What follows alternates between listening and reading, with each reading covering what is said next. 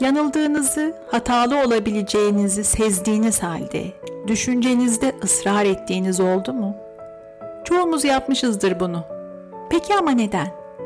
İnançlarımızdan vazgeçmek, bakış açımızı sorgulamak, çok basit konularda bile fikir değiştirmek neden zor? Neden düşüncelerimizi benliğimizin bir parçası olarak görmeye yatkınız? Merhaba, ben Ahenk. Her bölümde psikoloji, edebiyat ve felsefenin rehberliğinde insan olmanın anlamını, hayatın anlamını ve mucizevi beynimizi keşfe çıkacağımız Mutlu Beyin podcast'ine hoş geldiniz.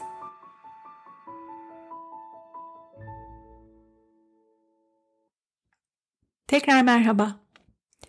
Bu bölüme inanması güç, cüretkar bir iddiayla başlayacağım. İddia şu. Kanser sigaraya yol açar.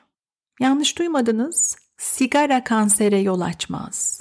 Kanser sigara içmeye yol açar. İnanması güç dedim ama zamanında on binlerce, yüz binlerce insan inanmış buna. İddia kısmına gelince bir zamanlar tütün şirketlerinin, sigara şirketlerinin kullandığı bir argümanmış bu. Kendilerini böyle savunmuşlar. Sigara içmenin akciğer kanserine sebep olabildiği tıbbi araştırmalarla belgelenip ilk kez 1950'lerde gündeme geldiğinde sigara şirketleri bu argümana sığınmışlar. Sigara ve kanser arasında bir bağıntı olması bir neden sonuç ilişkisi bulunduğunu göstermez demişler ve akıllara ziyan iddialarını şöyle açıklamışlar. Bir insan kansere yakalandığında henüz teşhis konmamış bile olsa hastalık vücut kimyasını bozar ve bir takım negatif duygular yaratır, huzursuzluk, halsizlik, gerginlik gibi ve hasta kişi bu duygularla baş edebilmek için daha çok sigara içerek rahatlamaya çalışır. Bizim yaptığımız araştırmalar kanser hastalarının daha fazla sigara içmeye meyilli olduklarını gösteriyor. Sigara içenlerde hastalığa daha sık rastlanmasının esas sebebi de bu. Böyle demişler. Bugünün bilgisiyle baktığımızda şaşkınlıktan ağzımız açık kalıyor değil mi? İnkar yalnızca pasif bir durum değil, son derece agresif de olabilen bir durum. Tabi burada esas şaşırtıcı olan sigara şirketlerinin yalan söylemesi değil, esas hayret uyandıran insanların bu yalana kolayca inanmış olması, seve seve inanmış olması. Somut gerçeklerle yüz yüze geldiğimizde bile inanmak istediğimize inanma eğilimindeyiz. Doğru kabul ettiğimiz, benimsediğimiz, alıştığımız bir düşünceye, bir davranışa aykırı fikirler, görüşler duyduğumuzda rahatsız oluyoruz. Düşüncelerimizi ve eylemlerimizi sorgulamak, belki değiştirmek yerine onları haklı çıkaracak nedenler uyduruyoruz. Psikolojide bilişsel uyumsuzluk adı veriliyor buna. Farklı ölçülerde de olsa hepimizin bir şekilde tecrübe ettiği bir içsel çatışma bu. Çelişkili inançlar ve davranışlar nedeniyle zihinsel olarak rahatsızlık yaşadığımızda ortaya çıkan psikolojik bir olgu. Madem sigara ile başladık, sigara üzerinden bir örnekle açıklayacağım. Diyelim sigara içiyorsunuz. Sigaranın sağlığınızı tehlikeye attığını, hayatınız için riskler barındırdığını biliyorsunuz. Bu aklınızla bildiğiniz, kavradığınız bir gerçek. Bu gerçeği inkar etmiyorsunuz aslında ama bir yandan da sigara içmeye devam ediyorsunuz. Türlü sebepleri olabilir. En basitinden bırakması zor geldiği için. Bağımlılıklardan kurtulmak kolay değil çünkü. Kısacası bilişiniz ile davranışınız arasında bir uyumsuzluk var. Ve bu uyumsuzluğun sizde yarattığı bir gerilim, bir huzursuzluk var. İnsan beyni güvende hissetmek için her şeyde anlam ve tutarlılık arıyor.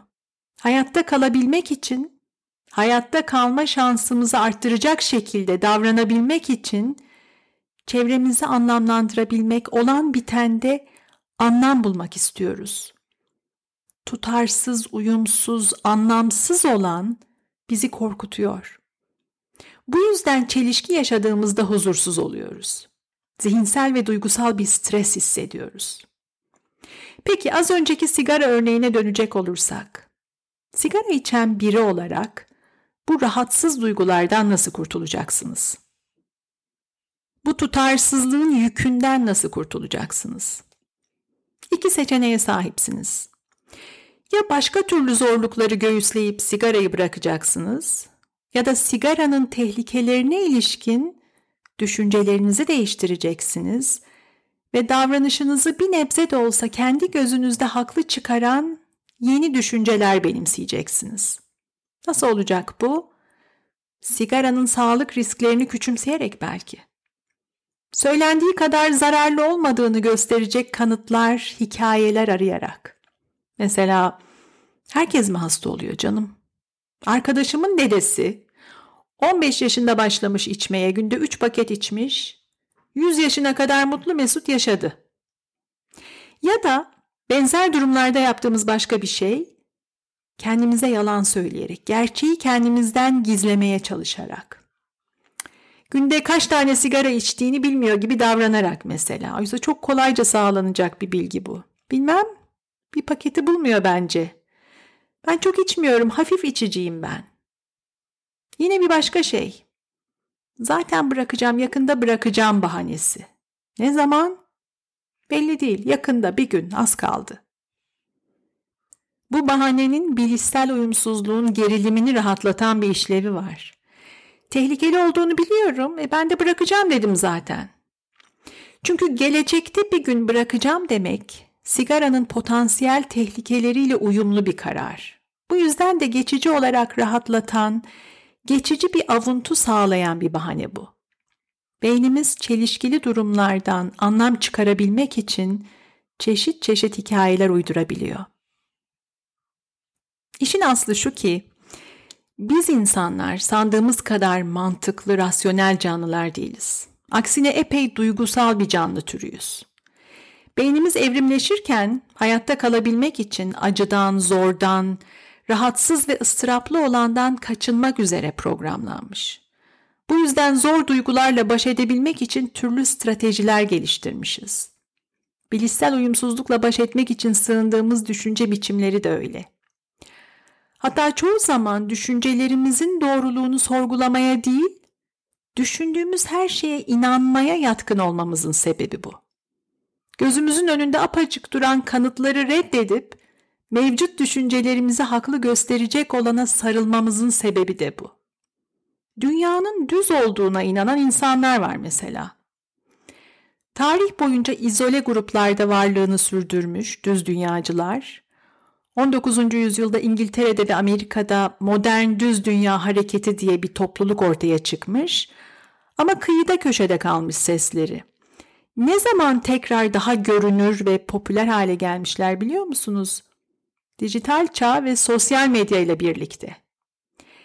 Eldeki somut gerçeklere rağmen dünyanın düz olduğunu iddia etmenin çok çeşitli sebepleri olabilir diyor psikologlar. Otoriteye baş kaldırmak, farklı görünmek, özel hissetmek, dikkat çekmek, bir gruba ait olmak. Zihnimizin ürettiği düşüncelere sanki bedenimizin bir parçasıymış gibi hırsla sahip çıkıyoruz. Öyle ki gün geliyor, hakikatin kendisi bile fikrimizi değiştirmeye yetmiyor. Tam bu noktada bir kitaptan bahsetmek istiyorum. Kitabın ismi beni her defasında gülümsetiyor. Mistakes were made but not by me. Hatalar yapıldı ama benim tarafımdan değil. Kitabın ismi bu. Yazarı bir psikolog Carol Tavris. Türkçe'ye de çevrilmiş. Hatalar Psikolojisi ismiyle çevirmişler. Bilişsel uyumsuzluğun ve kendini haklı çıkarma ihtiyacının düşünce dünyamız ve davranış biçimlerimiz üzerinde nasıl güçlü bir etki yarattığını hikayelerle, anekdotlarla ortaya koyan bir kitap bu hatalarımızı, yanılgılarımızı, hatta yanlışlarımız yüzünden başkalarına verdiğimiz zararı bilincimizden uzak tutmaya ve davranışımızı ne yapıp edip haklı çıkarmaya ihtiyaç duyarız, diyor Tavris.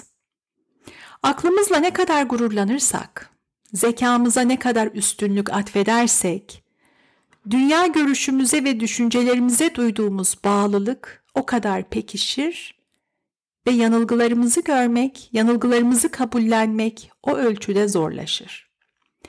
Bir başka deyişle zekamızı gözümüzde ne kadar büyütürsek o kadar aptallaşıyoruz. Gerçek zeka hayal edebilmektir demiş çok zeki biri. İsmi Einstein. Hayal edebilmek bir yanıyla zihnini esnek, açık, özgür kılabilme becerisi. Ya da şöyle düşünelim. Her aklına geleni keramet sayan, düşüncelerine tırnaklarını geçiren, hayatı hep benzer düşüncelerle yaşayan biri gerçekte ne kadar zeki. Oysa çoğumuz böyle yaşıyoruz. Çoğumuz hayatı benzer düşüncelerle yaşayıp gidiyoruz. Bizim gibi düşünenlerin yazdıklarını okuyarak, onları takip ederek, bizim gibi düşünenlerle konuşup dertleşerek, bizim düşüncelerimizin doğru kabul edildiği çevrelere kapanarak. Fikir değiştirmek çoğumuz için zorlu ve sıkıntılı bir mesele. Peki neden böyleyiz? Kişinin düşüncelerini sorgulayabilmesi, daha mutlu bir hayat yaratabilmek için gereken çok güçlü bir beceri oysa. Bu podcast'te defalarca ele aldığım bir konu bu. Sorgulamadan kabullendiğimiz düşüncelerin hayatımızda yarattığı tahribat, lüzumsuz mutsuzluklar, bizi geride tutan, kısıtlayan, hayatımızı küçülten düşüncelerin birçoğu doğruluğunu sorgulamadığımız ve bu yüzden de değiştiremediğimiz düşünceler kendi hakkımızdaki faydasız düşünceleri değiştiremiyoruz. Dönelim o soruya. Fikir değiştirmek insan beyni için neden zor? Neden benzer düşüncelerle tüketiyoruz hayatımızı? Ahlak psikolojisi üzerine çalışmalarıyla tanınan bir sosyal psikoloji profesörü Jonathan Haidt çok çarpıcı bir şekilde açıklıyor bu durumu. Diyor ki, Davranışlarımıza yön veren düşüncelerin çok azı bilinçli akıl yürütmelerin sonucudur. Büyük çoğunluğunu ahlaki sezgilerimiz belirler. Bizi insan yapan en güçlü sezgilerimizden biri ise bir topluluğun parçası olma ihtiyacımızla bağlantılıdır. Bir topluluğun parçası olma ihtiyacı. Düşüncelerimizi değiştirmeyi zorlaştıran önemli ölçüde bu ihtiyaç.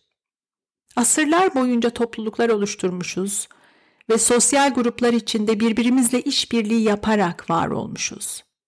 Aslında fiziksel olarak zayıf ve kırılgan canlılarız. Buna rağmen neslimizi sürdürebilmiş olmayı bu işbirliğine borçluyuz.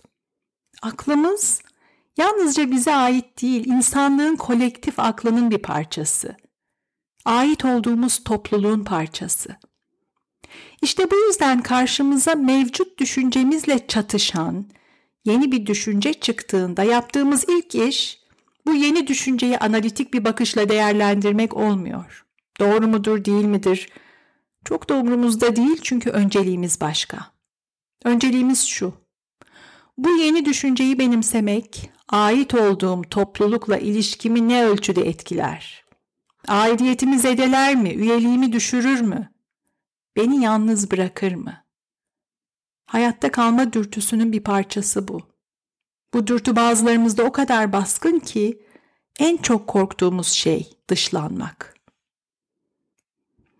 Zihnimizi şekillendiren unsurlar büyük ölçüde sosyal çevremizin ürünü. Sosyal canlılar olarak sosyal çevremizin görüşleri ve fikirleriyle uyum içinde yaşamayı arzuluyoruz. Bizimle benzer düşünenlere dost, Düşüncelerimize karşı çıkanlara düşman gözüyle bakmamızın sebebi bu. Düşman sözcüğü abartılı mı geldi? Bir düşünün. Fikir tartışmalarında insanların gözünde çakan o kötücül ışığı hatırlayın. Önemli bir konuda fikir ayrılığı yaşadığınız için bir daha hiç eski tadına dönmeyen ilişkileri. Seninle aynı fikirde değilim cümlesini seni sevmiyorum diye işitenleri. Çevremizdeki insanları dost ve düşman diye ayırma eğilimimiz de sosyal niteliğimizin bir sonucu. Yuval Noah Harari, Sapiens isimli harika kitabında defalarca bahsediyor bundan. Homo sapiens insanlığı içgüdüsel olarak ikiye ayırır diyor. Biz ve onlar. Dışlanmak bilinçaltımızda varoluşumuza yönelik bir tehdit. Bu öyle şiddetli bir korku ki beynimiz dışlanmayı fiziksel acı olarak algılıyormuş. Farklı ölçülerde hepimizin DNA'sına kazılı bir korku bu. Atalarımız kabile hayatı yaşarken hayatta kalmayı başaranlar çoğunlukla zıt düşenler olmamış. Zıt düşenler kabileden kovulmuş ve kurda kuşa yem olmuşlar. Çünkü sürüden ayrılanı kurt kapar. Eski köye yeni adet getirme, başımıza icat çıkarma. Bu sözlerin hepsi hayatta kalmayı başaran atalarımıza ait. Ya da Jonathan Hayd'ın deyişiyle zihnimiz hakikatin peşinde koşan bir bilim insanından ziyade oy peşinde koşan bir politikacıya benzer. Ben kimim? Varoluşumuzun en temel sorularından birisi bu. Hayatımız boyunca bu soruyu yanıtlamaya çalışıyoruz. Benimsediğimiz her düşünce bu soruya verdiğimiz cevabın birer parçası. Düşüncelerimize benliğimizin parçasıymış gibi sahip çıkma telaşımız bu yüzden. Onları kaybedersek kim olduğumuzun cevabını kaybederiz ve bu çok korkutucu. Düşüncelerimizi değiştirmekten korkuyoruz çünkü değişmekten korkuyoruz. Bu korkuyu pekiştiren bir başka unsur da şu. Bir düşünce neredeyse hiçbir zaman tek başına var olmadığı için tek bir düşünceyi değiştirirsek parçası olduğu tüm düşünce ağını kaybetme endişesini taşıyoruz. İrili ufaklı huzursuzluklardan kimlik bunalımına kadar uzanan yolu var bunun. Bir düşünce kimliğimizi ne ölçüde tanımlıyorsa onu değiştirmenin tahribatı o kadar sarsıcı oluyor çünkü. Kimliğimizi tanımlayan her unsurla öncelikle duygusal bağımız var. Peki bu korkuları yenmenin bir yolu yok mu? Hayatı özgür bir zihinle daha akıllıca yaşamak varken, aldatmacalara, akıl oyunlarına, inkar edip durduğumuz yanılgılara mahkum muyuz? Kendimizi buna mahkum etmek, hayatı heba etmek değil mi? Ne yapmalı peki? Okuduğum tüm kitaplardan, makalelerden, dinlediğim konuşmalardan süzülüp geriye kalan ortak görüş şu. Zihninin nasıl işlediğini anlamaya çalış. Zihnine kulak ver. Ne düşündüğünü fark et. Ve sonra bu gerçekten doğru mu diye sorgula. Zihnin nasıl çalıştığını, düşüncelerin nasıl oluştuğunu anlama gayretinin ilk adımı bile insana özgürlük hissi veriyor. Yalnızca daha özgür değil, daha güçlü hissettiren bir yanı var bunun. Bir düşüncenin neden ve nasıl ortaya çıktığını anlamaya çalıştığımda onu ben sanıp özdeşleşmek yerine ona uzaktan bakabiliyorum. İşte bu uzaklık o düşüncenin üzerimdeki gücünü azaltıyor ve gücü azaldığında kendimi onun mutlak doğruluğuna kaptırmaktan kurtarabiliyorum. Yaşadıkça çeşitli kararlar almaya devam edeceğiz, türlü tercihler yapacağız. Hepsi doğru olmayacak. Geçmişte olduğu gibi gelecekte de yanlışlar yapacağız. Hatalar, yanılgılar hayatın kaçınılmaz bir parçası çünkü. Önemli olan şunu diyebilmek. Yanılmış olabilirim. Şimdi yanılıyor olabilirim. Farklı bir açıdan düşünebilirim. Bu mümkün fikrimi, tercihimi hatta inancımı değiştirebilirim. Zihnimi bir hapishaneye çevirmek yerine iyisi mi kapılarını açık bırakmak. Işık dolsun, nefes alsın, içinde rüzgarlar essin, hafiflesin. Beni dinlediğiniz için teşekkür ederim. Yeni bölümleri kaçırmamak için Mutlu Beyni takibi alın. Her pazartesi görüşmek dileğiyle.